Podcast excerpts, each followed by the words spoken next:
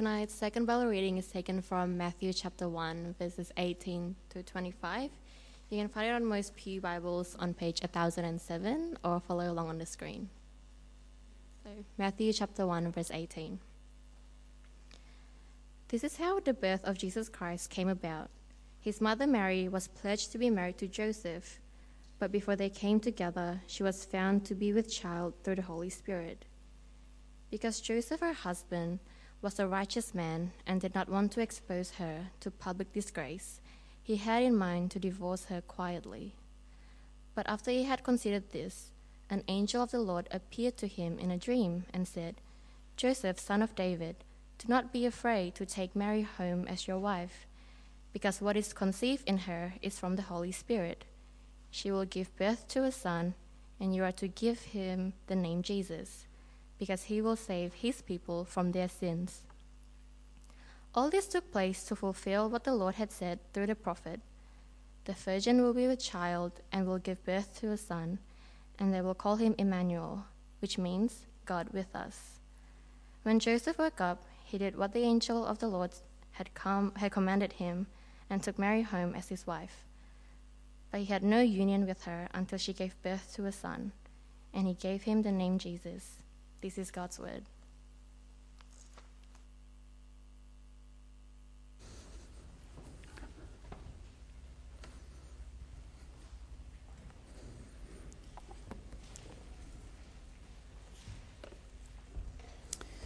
It is the Christmas season already, and this past week I got my first Christmas present. It was something I got from our growth group. We played uh, Kris Kringle, and I got some goldfish, two of them, an orange one and what's the other colour? Gold. That's right.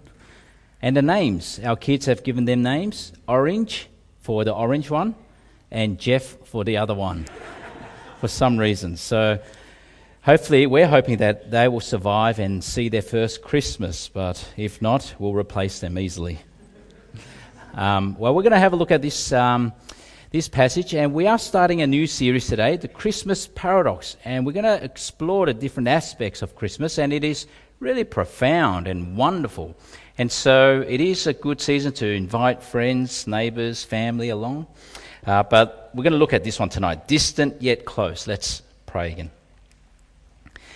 Heavenly Father, we pray that you help us see that you who are distant and transcendent and powerful and holy, but yet in your kindness and mercy you did choose to come close that first Christmas in your Son Jesus Christ. Help us to see the wonder of that. And we pray these things in Jesus' name. Amen. I'd like to begin with a question, and that is How do you know that there is a God? Many of you already believe that there is a God. There's only one true God who made all things. Some of you are still, still exploring, and that's, it's great that you are here.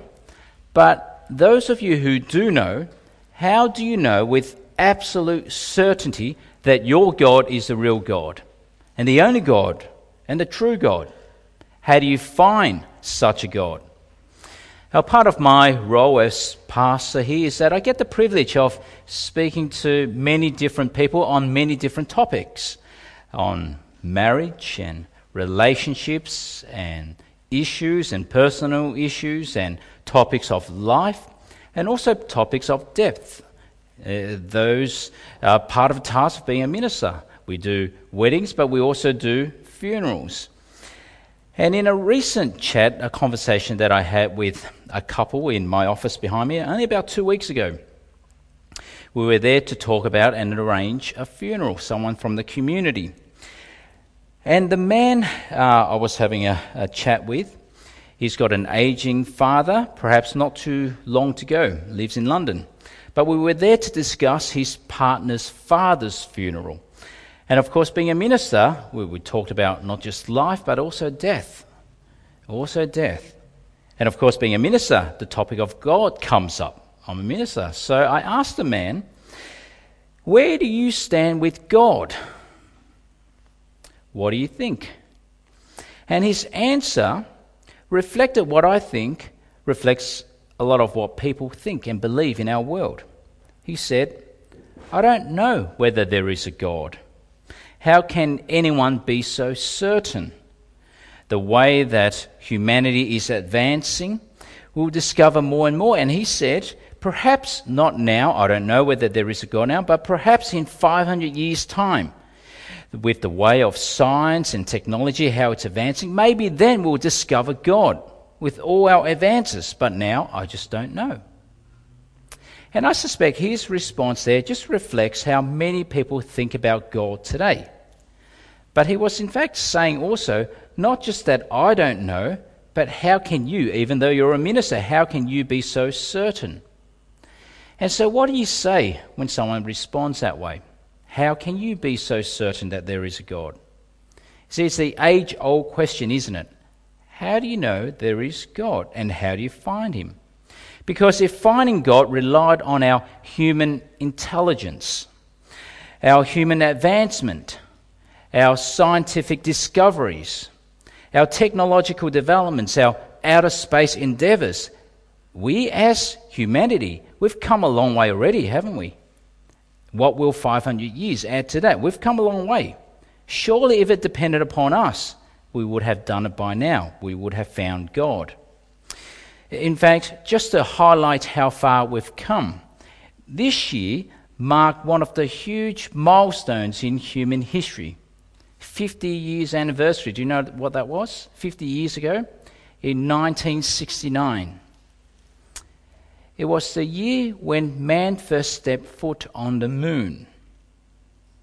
On that day, the 21st of July 1969, Neil Armstrong stepped out of the Apollo 11's Eagle lunar module, stepped onto an unknown surface of a completely unknown world. And he said those famous words, and there were about 500 million people around the world listening to the radios, around the TV boxes, and he said those famous words. Do you remember those? He said, One small step for man, one giant leap for mankind. And it was a giant leap. It, just showed how far we've come as people stepping into the unknown, stepping into the unreached. But was that enough to find God? Will any advances in science and technology help us find and discover God?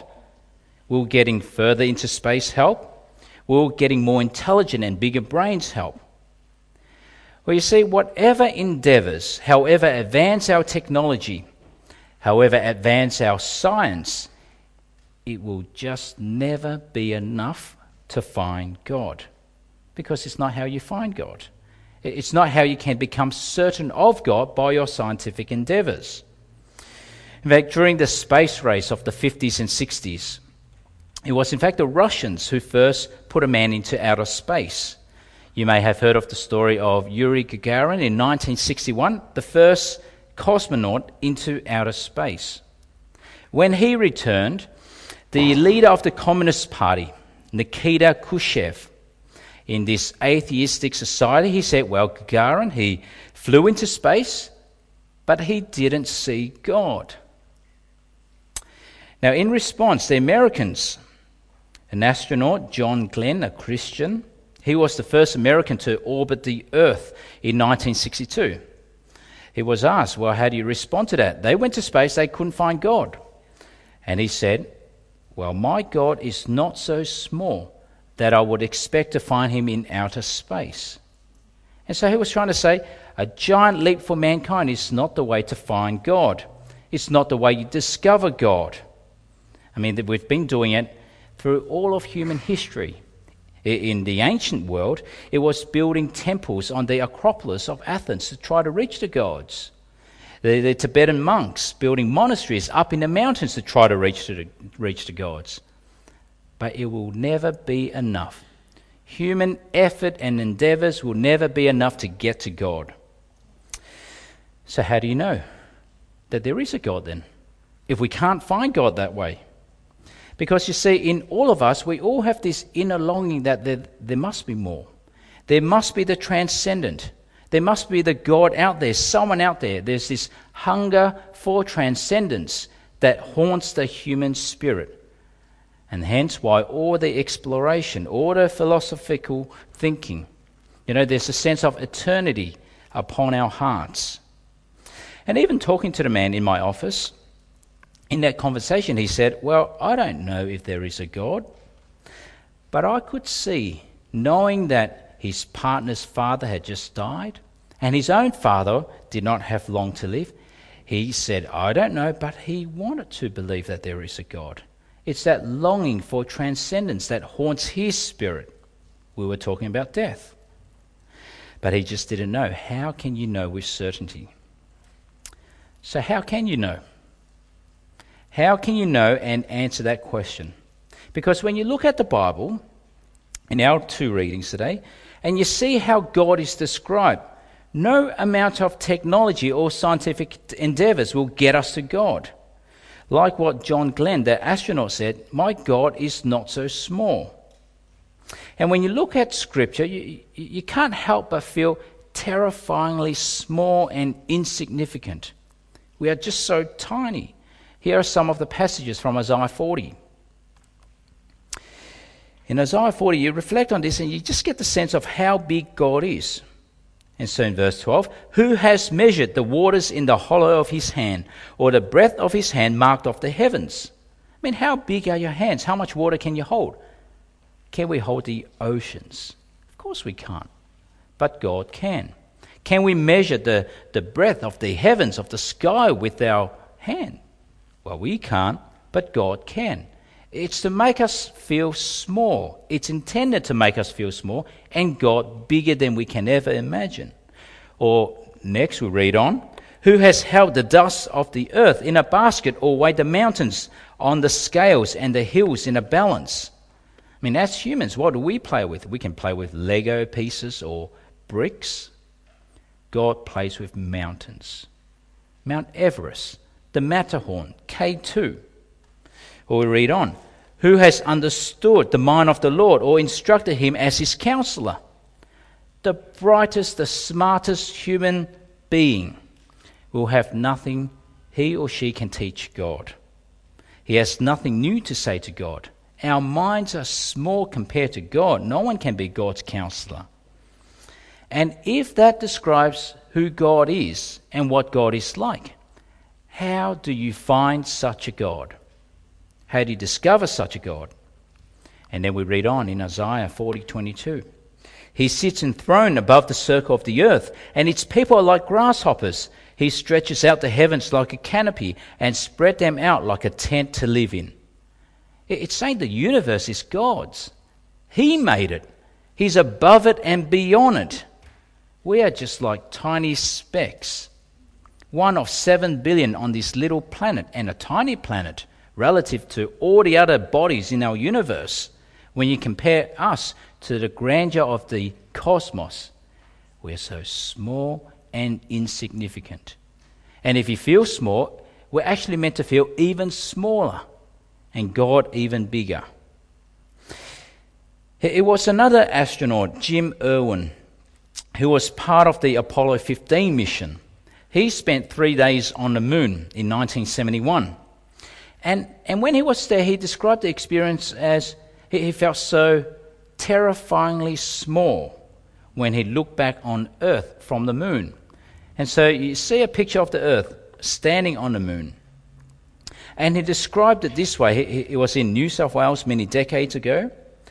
And he said, standing on the moon and looking back at Earth, he was able to close one eye, hold up his thumb, and cover the entire planet.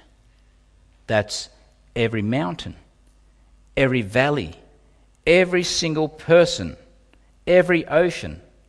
And so it just made him feel, I'm so small. So small, but yet God made it all. The entire universe, all the stars, billions upon billions of, upon billions of stars. We can't even number them all, but yet God knows them all by name. See, this is the God who is so distant, so far, tr- so transcendent. He is above us, beyond us. He's big, he's enormous, bigger than we can ever imagine. How can you find such a God? How can you know with certainty that such a God exists. Well, the only way is not dependent upon our brains. It's not dependent upon our science or technology or any of our endeavors or advancement. It's not dependent upon any giant leap of mankind. Instead, it was God who had to make the leap. Our leap does not get us far enough. It was God who had to make the leap. You see, the God who, who was so distant, so above us and beyond us, he chose to come close. And it was always up to him to come close, not us to him, but him to us. And that is the story of Christmas. Distant yet close. So distant, but yet he has come so close and so near to us. You see, Christmas makes possible what we can't achieve on our own. And so, that age old question how do you know God is real? How do you know He exists? Well, God answered that Himself. And so, in that same conversation in my office, he was saying, well, perhaps in 500 years, I don't know. I don't know if God's real, but perhaps in 500 years, with the way science and technology is advancing, maybe then we'll find him, but I don't know. How do you respond to someone who says that? Well, do you know what I said? I said, well, maybe we know already. You're just not looking in the right place. Because he has already come. You do not need to wait for another 500 years. You don't need to wait for our science and technology to advance because we already know, for he has come. In fact, 700 years before the first Christmas, God already promised to this world that he will come. And he would come in the most unusual way, the most unexpected way, not as God shining, beaming, as you expect of Almighty God with all his glory, not with his vast armies, but as a child. And that's what we saw in our first reading in Isaiah 7. 700 years before the first Christmas, God said, The Lord Himself will give you a sign. The virgin will be with child and will give birth to a son, and will call him Emmanuel, which means God with us. God promised that He will come near, and it was up to Him. And that was exactly what happened at Christmas time. God Himself, the transcendent God, the powerful Almighty God, the one who made the whole universe, He stepped into His own creation so that the vast distance between transcendent God and mortal us was closed. God came in the birth of Jesus Christ, his Son. And that's what we saw in the Christmas story. In Matthew 1, this is how the birth of Jesus Christ came about. His mother Mary was pledged to be married to Joseph, but before they came together, she was found to be with child through the Holy Spirit, which means she was a virgin, as prophesied.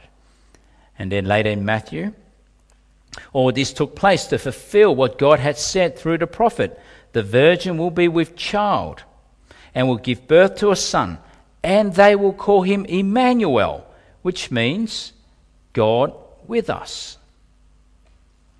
It's not up to us trying to find God. We can never make a leap big enough to get to God. It was up to God to make the leap and to come to us. And that was what God did so extraordinary, so wonderful. I mean, can you even fathom that happening? How do you contain the one who made everything? How do you bring him to some point, limit him, restrict him?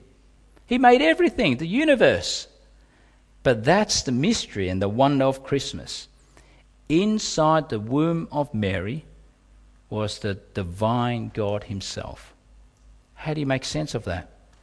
Well, Augustine, one of the church fathers, it's so unbelievable. He, he, he, tried to make sense of it, and he said, He was created of a mother whom He created. He was carried by the hands that He had formed. The Creator inside the created. But that is God coming close to us as a human being. And so, that question how do you know with certainty, with absolute certainty, that your God is real, that there is the one true God? Or is not our technology or scientific endeavors? It is the Christmas story. God came close in the birth of Jesus Christ, and the distance between God and us was closed. What that means now is that we can say, We know God.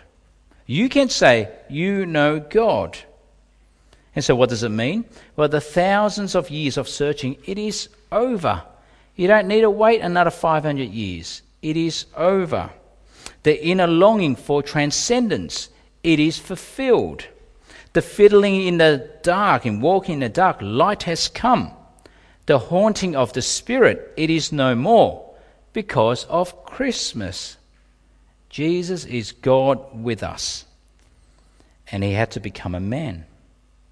I mean, just imagine being formed, God, the divine God, being formed as a fetus inside the womb, being born as a baby, learning to walk and to talk, being a real man in human history with a particular height, eye colour, hair colour, weight, a real person.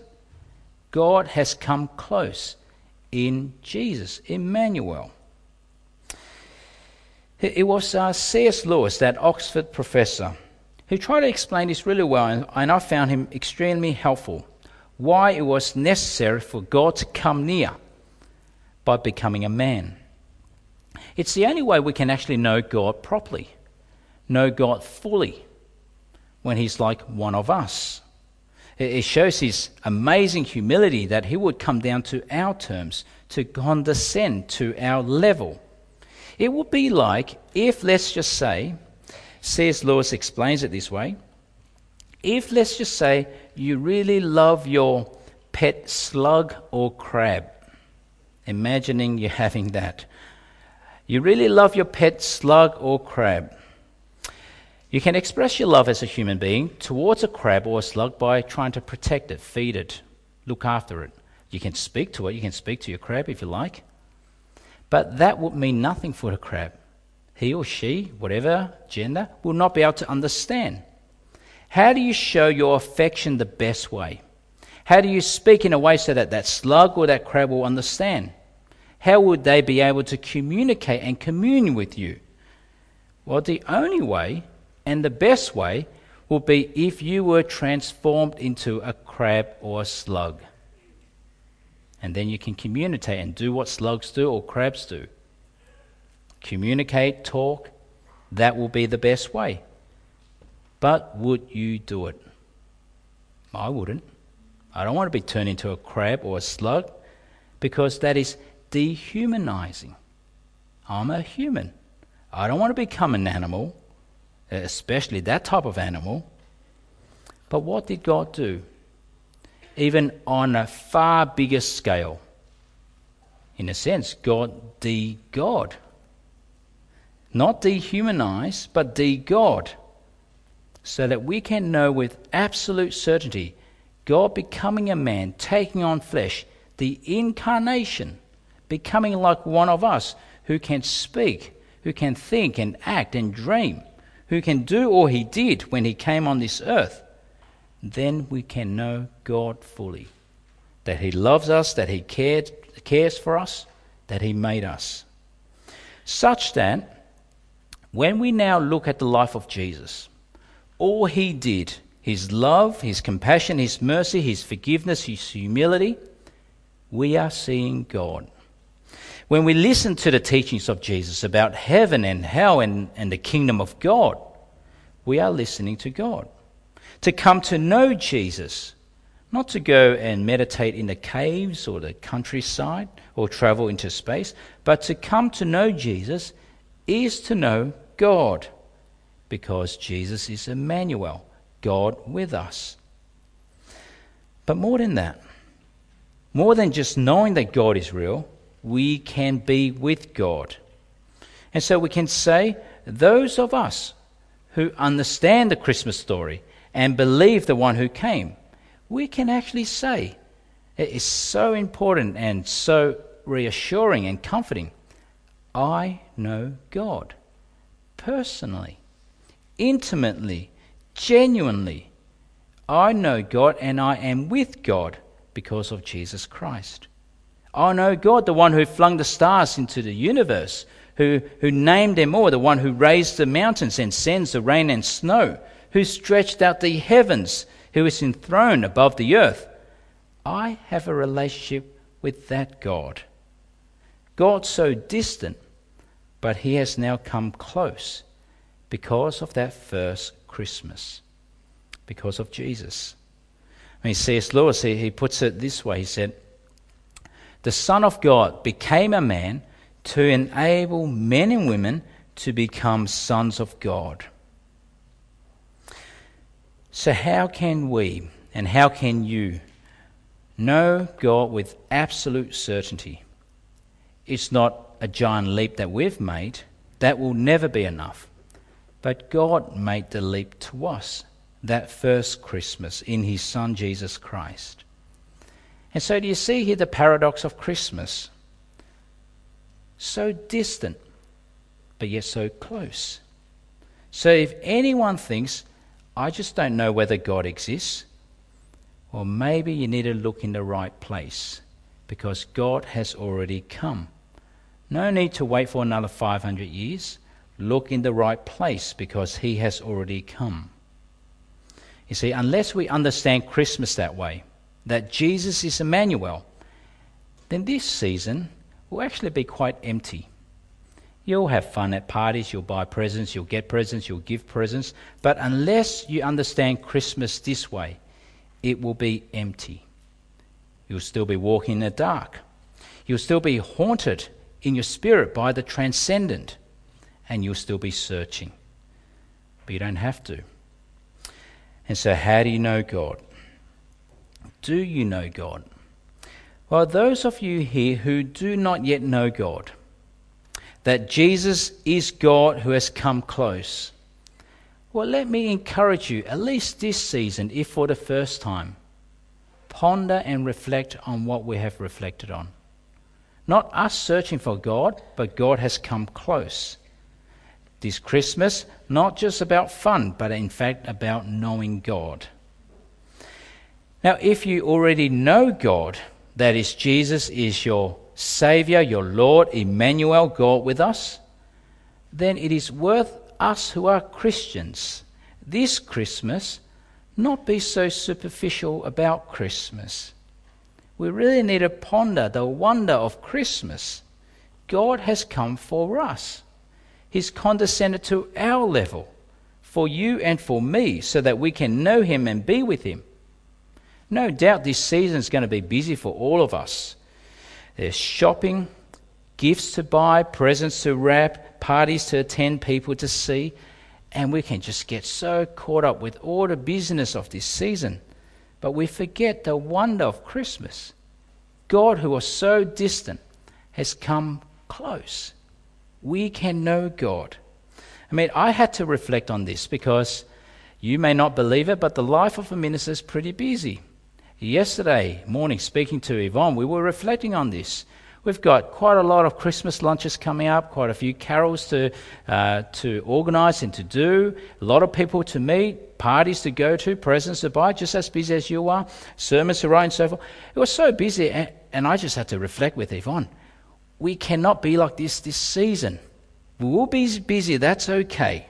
But we have to not forget this.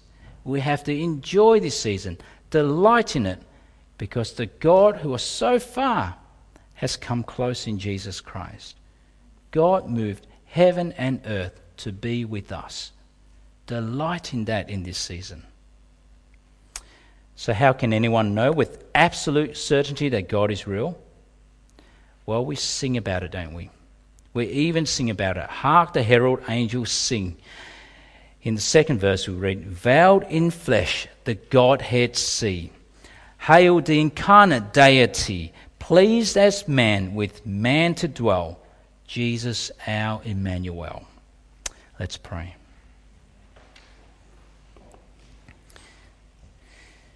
Gracious Heavenly Father, we thank you that though you are so holy and pure and mighty and powerful, that you would even consider to condescend to our level, to take on human flesh. But you did do that in your Son Jesus Christ, that first Christmas. For he is Emmanuel, God with us. So help us all this Christmas not to get bogged down by all the busyness of this season, but to delight in the joy that is ours already. Because you who were distant, you have come close to us. We pray in Jesus' name. Amen.